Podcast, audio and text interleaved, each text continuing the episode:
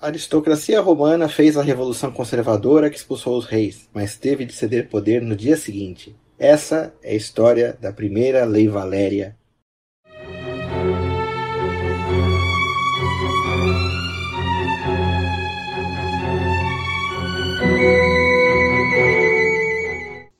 Nosso sistema de avanço nesse curso é conta um pouco de história, volta no conceito. Ou vai no conceito depois na história, né? A gente chegou no segundo e terceiro ano da República, né? A dedicação do Templo de Júpiter Óptimo Máximo pelo cônsul Horácio Puvilo e o Valério Publícula, de grande sênior veterano realmente da Revolução aristocrática conservadora que derrubou os reis de Roma. Curioso, porque você vendo a vida do Valério Publicola, que foi o segundo, segundo grande herói da República Romana, vista pela lente do Plutarco, né, não pelo Tito Livio, dá para perceber realmente que houve conflito entre ele e o Júnior Brutus. O Júnior Brutus como um republicano hardcore e o Publicola como republicano, mas ainda assim ele deixava algumas coisas meio meio no ar, assim, realmente, né? Tanto é que o povo fica com medo dele tomar o poder, porque ele não escolhe rapidamente, né? ele não chama a eleição rapidamente para poder fazer o sucessor do Brutus quando morre na batalha contra os Tarquínios, né? Tal ponto que tem esse episódio que ele realmente demole a casa dele, que tá lá no Palatino, né? E vai construir a casa dele lá no fundo, lá no vale, realmente, para mostrar para todo mundo, ó, eu sou cônsul, eu não sou rei, entendeu? Eu não sou rei de Roma.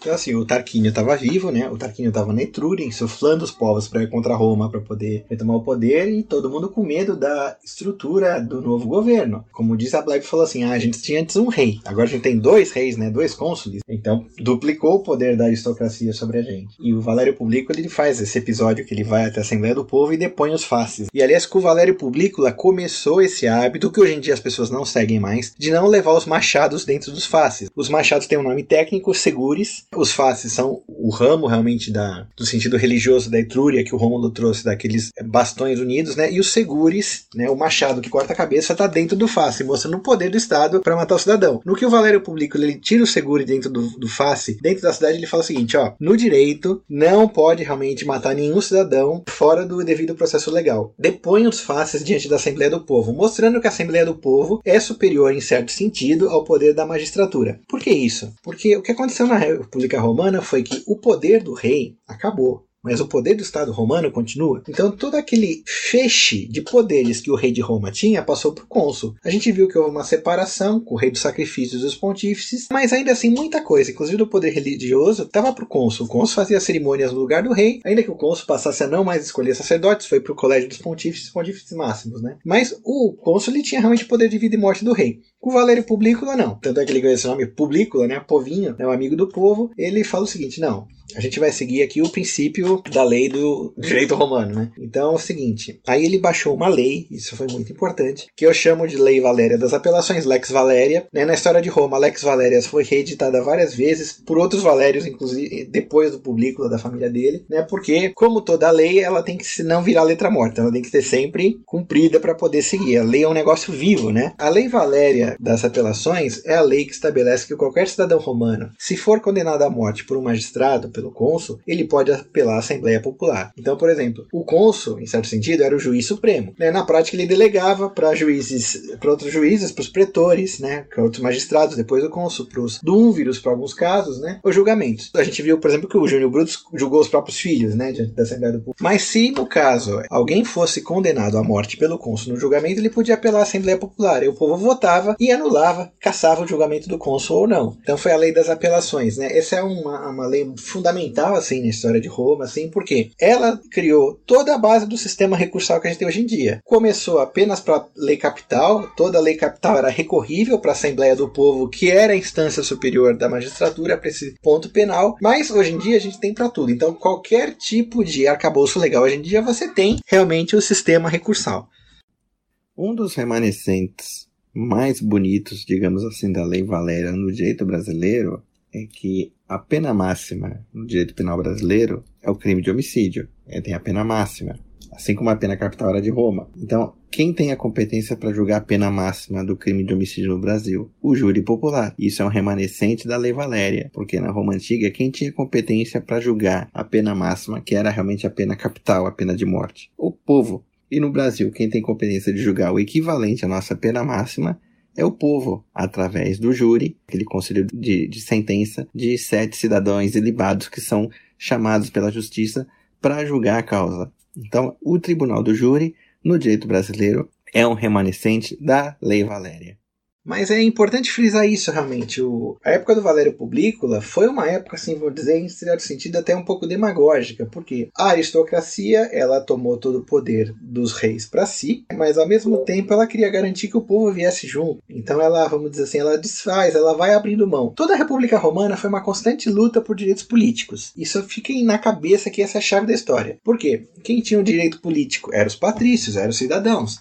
O poder supremo foi tirado dos reis e passou para os cônsules e para os magistrados. Mas primeiro os plebeus queriam esses direitos políticos, depois os latinos queriam esses direitos políticos, depois os italianos queriam direito político, e no Império, finalmente, os gauleses, os, os celtas da Espanha queriam direito político, até que o imperador Caracalla, abolindo a escravidão, dá direito político para todo cidadão romano. Então o direito romano ele se aplica a todos os povos do Império. A gente percebe isso nos Atos dos Apóstolos, que São Paulo, que é julgado, ele fala: Eu quero apelar a César. Então ele usa Alex Valéria. Claro que no Império, né, como a situação, vamos dizer assim, da democracia já tinha decadência, a apelação ia para César. Em tese, pela lei Valéria, você poderia apelar de César por coisa, mas Paulo, judeu, né, ele tinha a cidadania romana e ninguém sabe como ele conseguiu. O pessoal acha que ele subornou alguém para conseguir. Então ele estava sob direito. Então ele pede apelação. E os magistrados têm que acatar. Ele tem o direito de apelação, por quê? Porque ele é um cidadão romano. Muitas vezes se dizia que o direito romano dividia o cidadão em duas classes. Havia a classe dos cidadãos, e ser cidadão era um negócio muito importante, porque você estava dentro do direito, e você havia a classe dos não cidadãos. Os não cidadãos regiam no direito de guerra. Direito de guerra é o que? Você pode fazer o que quiser com a pessoa, escravizar, morrer, porque ela é hostis, ela é inimiga, ela é estrangeira. O cidadão romano não, o cidadão romano estava sobre a lei. O cidadão romano não estava sobre o seguro e sobre o machado, ele estava sobre o face, sobre o poder do Estado sem o machado. Ele tinha direito ao julgamento e ao devido processo legal. Então aí esse choque. Sempre todos os povos tentavam entrar no direito romano. Daí a importância que Roma foi a grande atuadora na civilização para o direito também. Todos queriam o direito romano. Todos queriam ser cidadãos romanos para poder ter esse direito que protegia o cidadão da arbitrariedade do magistrado, dentre eles Alex Valéria. Mas por que isso? Mais uma vez, o poder do Estado antigo era supremo. O Estado antigo era uma coisa extremamente, vamos dizer assim, para os nossos conceitos hoje em dia, opressora. O poder total dos reis simplesmente mudou para os magistrados. Mas como é que isso foi mitigado? Através dos prazos das magistraturas. O cônsul governava um ano, ele não podia ficar mais. Quando o cônsul morresse, ou o rei morresse, era nomeado interrex, que era um senador que ficava cinco dias como rei postiço, mesmo no período republicano continuou esse termo interrex, daí o termo interregno, e depois ele revezava com outro, com outro, com outro, até vierem, virem as eleições. Quando Roma morria, os dois cônsules, por exemplo, eram interrex eleito pelo Senado romano para poder governar. Então, o poder não diminuiu, salvo pela Alex Valéria. O poder, ele realmente, ele simplesmente passou a ter prazo. O que os romanos perceberam? O problema não era o poder supremo, já que o poder supremo é do Estado. O problema é o poder supremo na mão do homem. Mais tarde, vai ver que os romanos criam uma ditadura, que não foi essencialmente um negócio ruim. Por quê? Porque a ditadura tinha um prazo. A ditadura era um mandato que dava para um cidadão um poder supremo, realmente acima do cônsul, para poder fazer alguma coisa específica durante uma guerra emergencial e depois ele devolvia o poder. Então, esse princípio republicano do prazo do poder ele é fundamental e eu quero que vocês tragam isso dessa aula. O poder era supremo, mas o poder tinha prazo para acabar. Não havia na República Romana o conceito de prorrogação de mandato. Havia reeleições, havia uma prorrogação de mandato dentro do Império Romano não dentro de Roma. Por exemplo, se o cônsul estava na guerra, na guerra, por exemplo, na Ligúria, e acabava o termo dele como cônsul, acabava o consulado dele, o Senado prorrogava ele na Ligúria como pró cônsul. Daí que surgiu o termo procônsul e propriedor para governador. Em Roma se escolhiam novos cônsules para governar a república, mas ele, liderando o exército, como não poderia voltar para Roma, ele prorroga o mandato dele como chefe militar, não como magistrado romano. Ele é um magistrado romano, mas dentro da província. Ele não tem poder sobre Roma. Aquele negócio do César atravessar o Rubicão, por quê? César era procônsul na Gália. O Rubicão era a fronteira entre a Gália e a república. Né? No momento que César atravessa o Rubicão, ele entra legal. Ele entra num território que ele não tem poder poder. Né? Daí tudo atravessar o Rubicão. Entendeu? Atravessar o Rubicão é o quê? É você usurpar o poder que não é seu. Do Rubicão para cima, o César tinha poder de vida e morte. Né? Do Rubicão para baixo, não. Era o Senado que mandava, era o cônsul.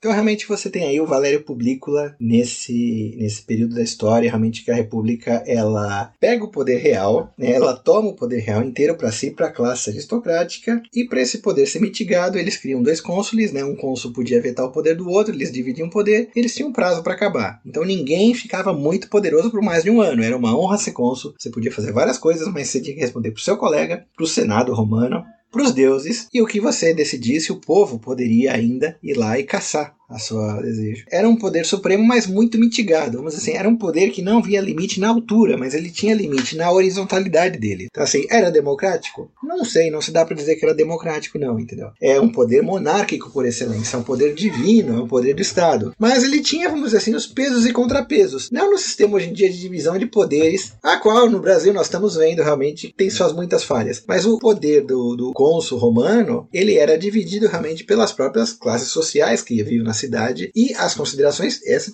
dentre elas muito de tempo, né? De tempo e da Assembleia do Povo, né? Mas claro, tudo isso que eu estou falando é o quê? Dentro do direito romano, ou seja, dentro da cidade de Roma. Quando você estava na guerra, o cônsul era o general, o cônsul era na prática o rei, o cônsul tinha poder de vida e morte. Você era um cidadão romano, era soldado alistado e estava na guerra com o cônsul, se você cometesse um crime militar, o cônsul te julgava e te executava. Não havia apelação, ali era disciplina militar. Se você era um inimigo de Roma, se você era um estrangeiro e o cônsul decidisse te executar, você estava executado. Não tinha como apelar. Ora, porém, se você calhasse de ter ganhado a cidadania romana como São Paulo, você poderia apelar. Na mesma época do Império, ele foi lá e apela para o Nero para ser julgado em segunda instância em Roma. Esse desejo intenso de entrar dentro das garantias que o direito romano dava aos cidadãos frente ao poder imenso que o Estado antigo tinha. Isso não é só Roma. O Mommsen ele comenta todas as cidades estados gregas, italianas, com aquele mesmo caldo cultural, tinham esse problema. Mesmo os lugares em que os reis foram depostos, o Estado continuou extremamente poderoso. O Estado antigo era extremamente poderoso, entendeu?